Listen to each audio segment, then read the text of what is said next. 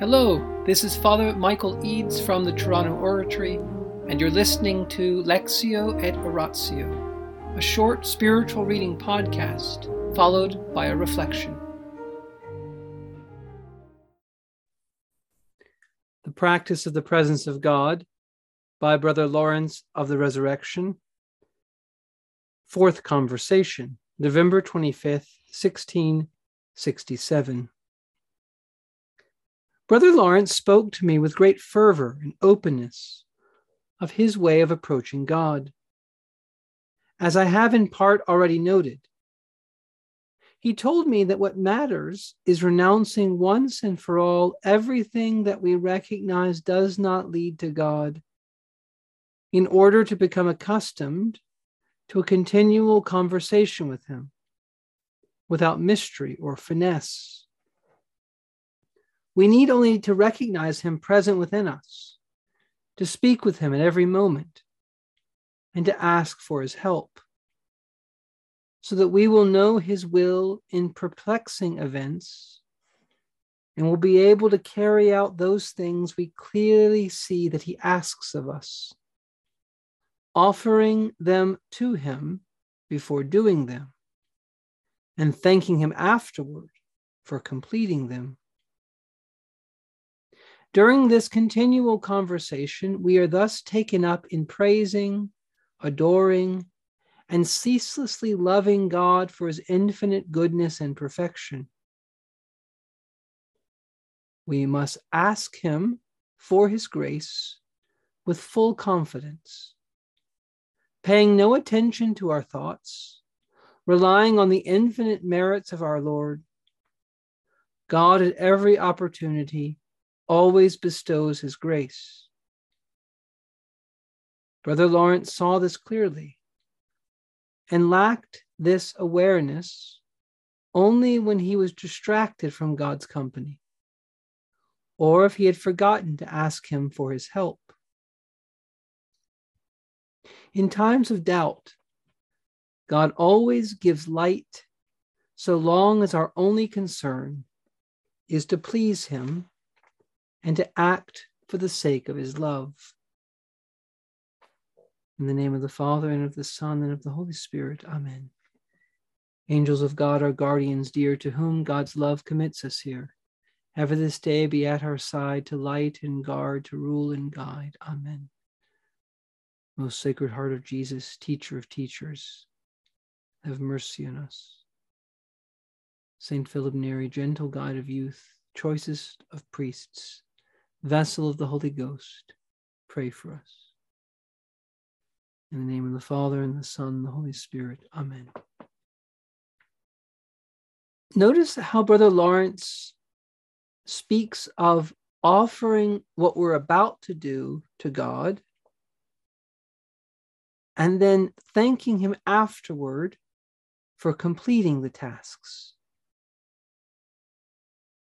Thanking Him afterwards. This is very, very important. Think of the story of the 10 lepers whom our Lord healed. Only one came back to thank him. Thanksgiving is the recognition of favors received. Thanksgiving is returning love for the love that one has received. And this gratitude, this thanksgiving, makes us capable of receiving more gifts. And when we are ungrateful, when we don't thank God for having completed some task, we make it harder to receive graces in the future. We make ourselves incapable. It's as though our thanksgiving unlocks God's generosity even more. He pours out his graces on those who are thankful. So, what is Brother Lawrence telling us? First of all, recognize that God is present within you. Speak to him at every moment. Ask his help because there are going to be very perplexing things that happen. And for us to carry out exactly what he wants from us, we need his help. And then before we do them, he says, offer them to God. And then thank him afterwards for completing them. So, this is what he's talking about in terms of a continual conversation. It's a conversation that's bound up with the events of the day. It's a conversation bound up with what he's asking us to do. It's not something that's sort of totally unconnected to our day, totally unconnected to our life. Because we cannot compartmentalize our prayer life and the rest of our life. We live as we pray, and we pray as we live. The more we pray, the better things go. Because prayer is that living relationship with God. Prayer is a living and vital relationship with God.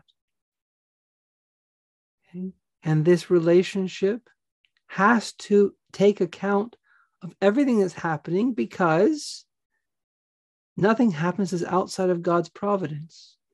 Everything that happens is somehow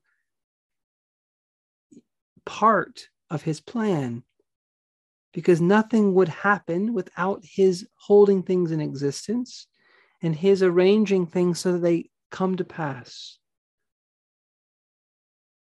God is involved in every action of every creature. He doesn't cause us to sin, but He certainly is holding everything in being, directing everything, bringing good out of evil. And so when we're trying to live in this relationship with God, we have to recognize all the things He's doing. And sometimes they're perplexing. But He's with us, we speak to him at every moment. We ask his help. And then things start happening. But even Brother Lawrence for, would forget to ask his help. That's meant to encourage us. Saints are not made in four days. This may be such a beautiful idea to us, this practice of the presence of God, living in continual conversation, living in awareness of his love, trying to praise God, trying to adore him, trying to love him for his infinite goodness and perfection. And yet it's hard because we are being pulled down because our self love wants to make us our own little gods. Because we find it very difficult to humble ourselves, to rely on God, to let go of our plans. And so let us not be surprised that it takes time and effort and that we tend to walk to heaven backwards, as Newman liked to say. We walk to heaven backwards. That is, we tend to make mistakes. We take two steps backwards and then three steps forward, two steps back, three steps back towards God. So we're, we're making progress, but there's some backtracking. And that's okay. Because these times of weakness, these times of forgetting God, forgetting to ask His help, are all part of God's plan for humbling us and gradually teaching us the mystery of His love and the mystery of our place in His plan, in His providence. Alleluia, Alleluia, Alleluia. In the name of the Father, and the Son, and the Holy Spirit. Amen.